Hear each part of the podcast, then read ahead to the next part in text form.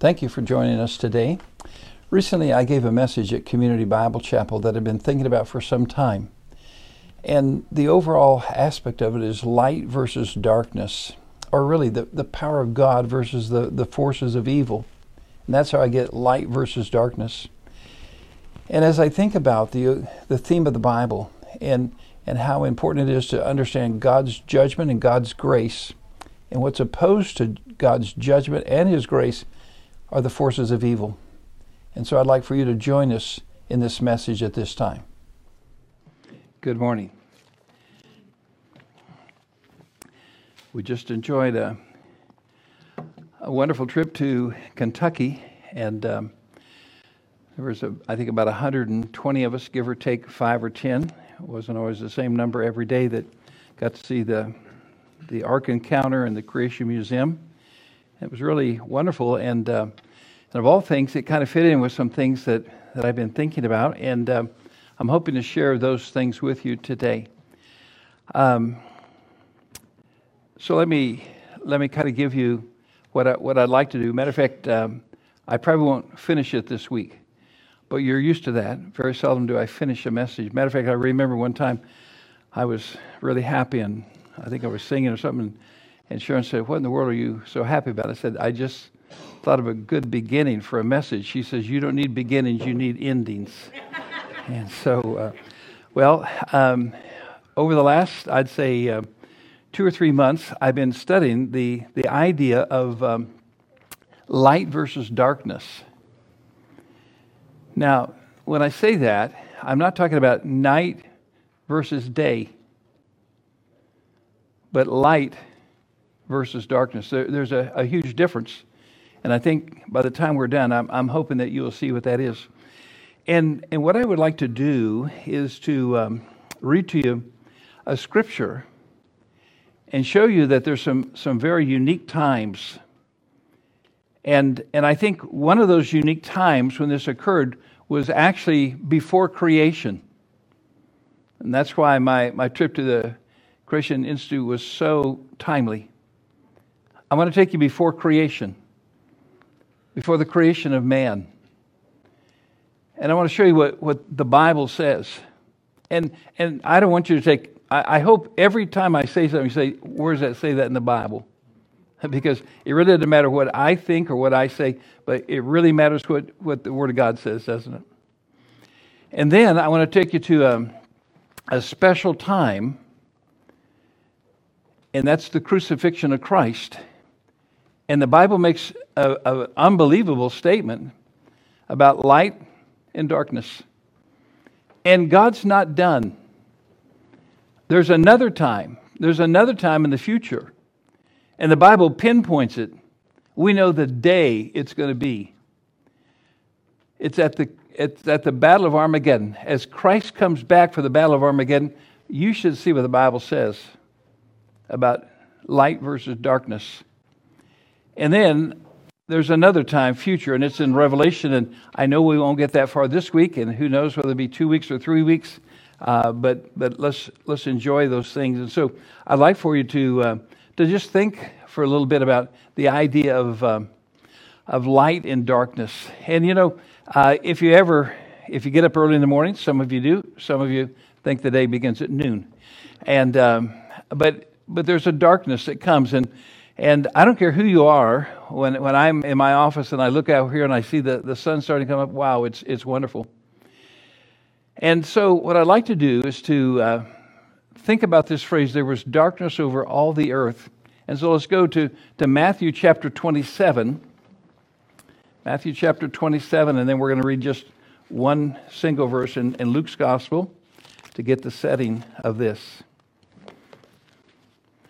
Mark's or Matthew's Gospel, chapter 27. And here's what it says Now, from the sixth hour, there was darkness over all the land until the ninth hour. And about the ninth hour, Jesus cried with a loud voice, saying, Eli, Eli, Lama Sabachthani, that is to say, My God, my God, why have you forsaken me? And some of them that stood there, when they heard it, said, This man calls for Elijah. And straightway one of them ran and took a sponge and filled it with vinegar and put it on a reed and gave it to him to drink. And the rest said, Let it be. Let us see whether Elijah will come to save him. And Jesus, when he cried again with a loud voice, yielded up the Spirit. We're, we're going to stop our reading there, although later we'll come back and we'll look at some things that occurred after this marvelous scene. And then just one verse in Luke's Gospel, chapter 23. Luke's Gospel, chapter 23. These are the crucifixion accounts. And, um, but I like what it says.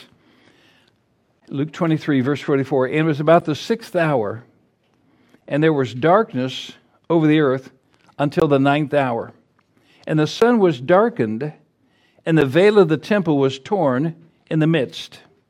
Now let's start with, with some things that, that you know. You know that, that in the Jewish economy there was a temple. And when Jesus was on the earth, that temple was in full swing, full practice. But there was a veil. And this veil separated man from God. And, and remember that in the temple there was an outer court, and, and Gentiles like myself could come to the outer court. And then there was a place where only Jews could come in. And then there was a place where only those that were priests could come. And then there was a place called the Holy of Holies. It was the dwelling place of God. And the high priest could only come in one time a year. There's lots of stories about it, and some of them probably are true, and some may not be true. But but sometimes they. Uh, one story is this: that the priest, the high priest, because they were so crafty and so deceitful and so ungodly, that they would actually tie a rope around the scoundrel's ankle. And the priest was dressed in a special garment, and, and that garment, around the hem of it, would have little bells pomegranates and bells, pomegranates and bells. The Bible describes his dress.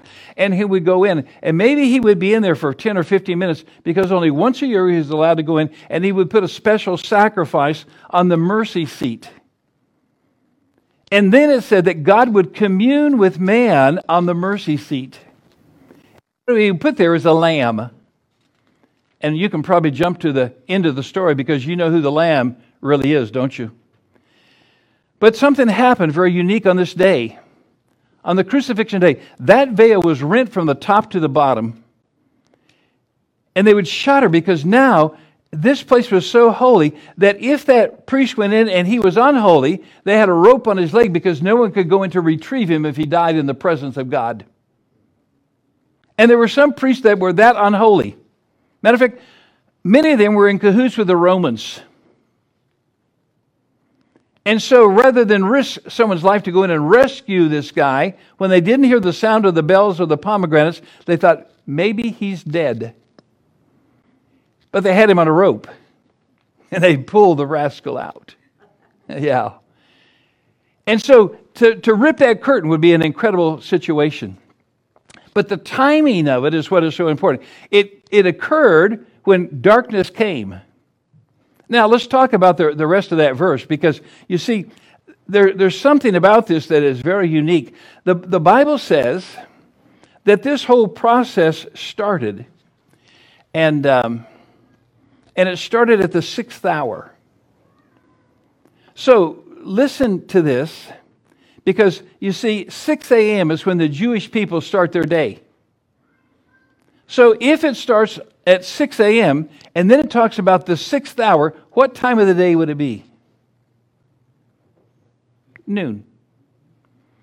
And then it said that, that there was darkness on the face of the earth, all the earth, not just Jerusalem, all the earth, for three hours. That would make it 3 p.m. The brightest part of the day, from noon till 3 p.m., God brings a most unique darkness, and that's what I want to study. Because I think there's, I think there's a, a real pattern to it. And by the time I'm done, I want to go back to the book of Genesis and I want to look at that darkness there. And I want us to compare what God did in the darkness at creation and what Jesus did in darkness on the cross. Because you see, Jesus died on the cross not for his sins, he had none. Hmm. But he died for my sins, he died for your sins. And every penalty that God was going to put on Adam and Eve, he was going to bring about to, to Jesus on that cross. And so the idea of, of light versus darkness. The, the Bible has a lot to say about light and darkness. And, and so, what I want to do before we ever begin, I want to go to a side story. This is the good thing about having two weeks because, you know what? One of the most favorite things I do when I'm studying the Bible are rabbit trails. Do, do any of you go on a rabbit trail when you're studying? Yeah, and uh, Jingo and Cynthia keep track of my notes. And I'm always trying to go look in this file and see if you can find something. And sometimes they find my rabbit trails here. But I want you to, to go to, to John's gospel now because it has a, a remarkable story. And I'm going to tell most of it to you rather than read all of it. But I, I want to read at least the first seven verses. John's gospel, verse 1. And Jesus passed by, he saw a man who was born blind from his birth. And his disciples asked him, saying, Master, who did sin, this man or his parents, that he was born blind? You see, they assumed one or the other, didn't they? Jesus answered, Neither hath this man sinned nor his parents, but that the works of God should be made manifest in him. I must work the works of him that sent me while it is day. The night comes when no man can work. As long as I'm in the world, I'm the light of the world. Don't you like that phrase? I'm going to stop here just for a minute.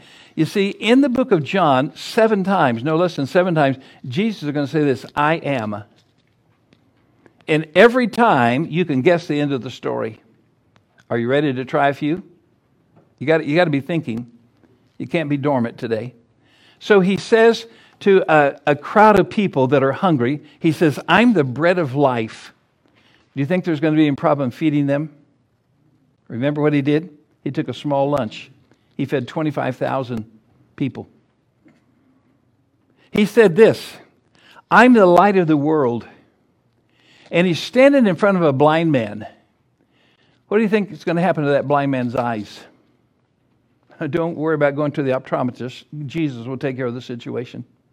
And he stands in front of a grave, a grave of his friend. His name was Lazarus. And Lazarus died four days ago. And the Jews believe that after three days, your spirit leaves. And the fourth day, the body begins to, to corrupt and to smell. And Jesus said this I am the resurrection and life. Do you think Lazarus is going to remain dead? And so when you see what Jesus says, I am, he said, I am the door, I am the way, I am the life. Every time you know the end of the story. And so now the disciples say, who, who did terrible things so that this man was born blind? Him? How could he do that in the womb? Or his parents? And he said, No, this, this man is blind for the glory of God. Verse 5 As long as I'm in the world, I am the light of the world. When he had spoken this, he spat on the ground, made clay of the spittle, anointed the eyes of the blind man with clay, and said to him, Go, wash in the pool of Siloam, which is by interpretation sent. And he went his way, therefore, washed, and came seeing. Don't you like the fact that, that just how he created Adam, he would take the spit, he would mix it with that clay, and he would, he would give him sight. I, I like this story because, you see, um, what we read about in Matthew 27 was a universal darkness. It was a darkness by divine order. It, it wasn't just night, it was darkness. There's a difference. Because of my sleeping habits, I often get up in the night. And usually I'm pretty good. I, I know my way because I have a little routine, and so I'm pretty good. From time to time, someone pulls a chair out in the auditorium and I fall. Yeah, it's great fun, I'm sure, for them. And uh, it's miserable for me because I, should have turned on a light. But being conservative, I think I'll save all the electricity I can. So, this was a universal darkness by divine order. And when you come to John chapter 9, here's a man, and he's born blind. Now, let me, let me show you how important this is, because for a, a moment, and you notice I have the screen completely dark. For a moment, I, I want you to imagine that you're blind. Matter of fact, I, I even read a little story about this and said that try to get the, uh, an audience to go for 10 minutes with their eyes closed. I don't trust some of you. 10 minutes with your eyes closed, you'll be asleep. yeah. They're thinking about selling my message as a sleeping medicine. And uh, Don't even need a prescription. So I, I am going to do a little experiment with you. I'm going to make you close your eyes here in a minute. But here's what I want you to imagine. Let's just say that, that you are going to try to describe to somebody a forest. And that person was born blind. And so now, how do you describe trees to a person who's never seen a tree? Would you begin by saying, well, the tree uh, has leaves? And they'd say, what's a leaf? You say, well, it has branches. They say, what's a branch? Well, it has roots. And they what? Where are the roots? And they say, they're in the ground. Come on, man. And, uh, oh, so it's, it's pointed upward. Can you imagine trying to describe a forest to this person? Or how about you stand in front of a picture? And now you got to say, well, you see the mountains are kind of blue and green, and they're going to say, what's blue and what's green? I said, well, that's okay because the sun is coming up and there's red across, the, and they say, what do you mean, red? Do you understand what it would be to be born blind? That you'd never seen. This man was born blind the light of day had, had never been sensed by his eye, it had never registered in his brain. And let me tell you this that spiritually speaking, every one of us are born blind. You see, I sometimes, when I talk to people who don't know the Lord, and we begin to talk about Jesus and talk about heaven, talk about God, you want to know why they don't appreciate it? Because they're born spiritually blind. And so there's no way. Try to describe a cheetah to someone who's born blind. Mm-hmm. You can't do it. Say it's got a long tail, it's got spots, it runs fast. It's hopeless. And you see, spiritually speaking, because we're spiritually blind, it's going to take divine light for this man to see and divine light for people to spiritually see. That's why a person says they got to be born of God. You were born physically to a mother and a father, but we're talking about divine light and spiritual sight. And then notice in this chapter some, some progression of those things because the, the story itself is, is wonderful, but, but I want you to notice this in verse 11. The Jewish people are mad. And they, they say, okay, uh, they said, okay, who, who opened your eyes? And first they said, well, it's a man. Verse 11 said, it's a man. And then verse 17, when they ask him again, he said, Well, he's a prophet. And by the time you get to verse 38, he says, He's the Lord. And then I like in verse 12, it says, Okay, where, where is he? I mean, this guy that, that opened your eyes, where is he? And next in verse 26, he said, What did he do? He said, Look, man, I, I can see. I've never, I've never been able to drive before. I'm driving now. I, have never been able to go to school before. I'm, I'm schooling now. Okay, verse 36, it says, Who is he? Where is he? What did he do? Where is he? You see, all these things because this man, for the first time, was experienced sight. And let me tell you, I can understand the frustration of someone spiritually blind because I can only imagine how frustrated this man must have been to be physically blind. To be spiritually blind is far worse. Just for a moment, those of you that are, that are willing to do this, I, I want you to close your eyes. Don't cheat. Close your eyes. And, and we're just going to go for about a, a minute or so.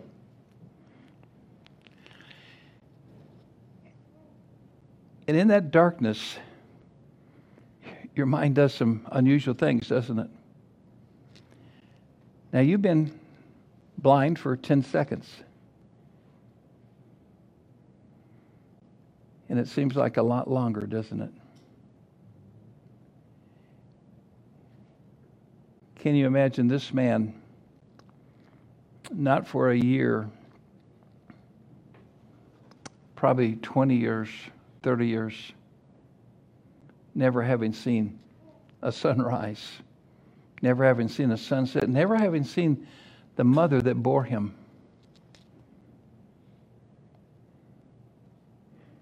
Can you imagine how, when everyone else is looking around and there's no sound, you're thinking, I wonder what everyone else is doing. I wonder if they're still here. Now you've been blind for just one minute.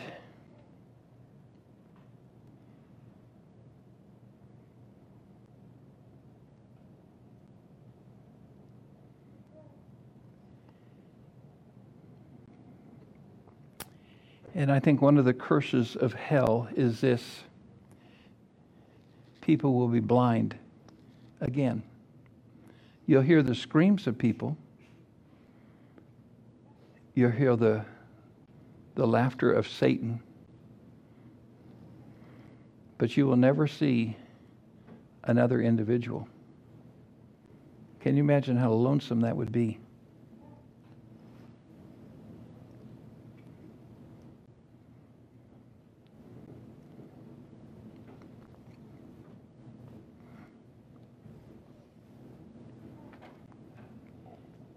Thank you for participating. So you were blind for two minutes. Can, can you imagine? You can open your eyes. Can, can you imagine living a lifetime like that? And so you can see why this would be such a, a big deal to this man and his family, because he had only known darkness. And so when we come to the story that we're going to be looking at, I, I want us to, to understand that I think for those of us who have sight, maybe we don't appreciate all the things that come. I'm cutting the presentation right here because I want to talk to you a little bit about something I think is important. You see, there are several pivotal times when God's uh, word calls attention to this extreme darkness. I think one of those times, as I mentioned in the presentation, is at the crucifixion. Matthew chapter 27. Can you imagine at noon, at the brightest time of the day, that God brings about this incredible darkness? It was God calling attention to the fact that He was going to judge sin. And you see, that darkness was not known any time other than pre creation, but there's a future time, and we're going to talk about that in some of our future messages. But for right now, I want to talk about this God's judgment. God's judgment will be on sin. Do you understand that, that every single person that's ever lived will be judged for their sin? But here's the beautiful thing about it because what Jesus did on the cross, he was judged for any person who's in Christ. Any person who said, I will take Christ as my personal Savior, and you personally receive him. God's judgment for your sin fell on Jesus Christ. Wow, the grace of God is wonderful. And so every time in our presentation, I always ask you this question Are you ready? You see, Christ may come today, but the judgment of God is going to come on this earth just as he warned the people in Noah's day, and then judgment came, just as God said.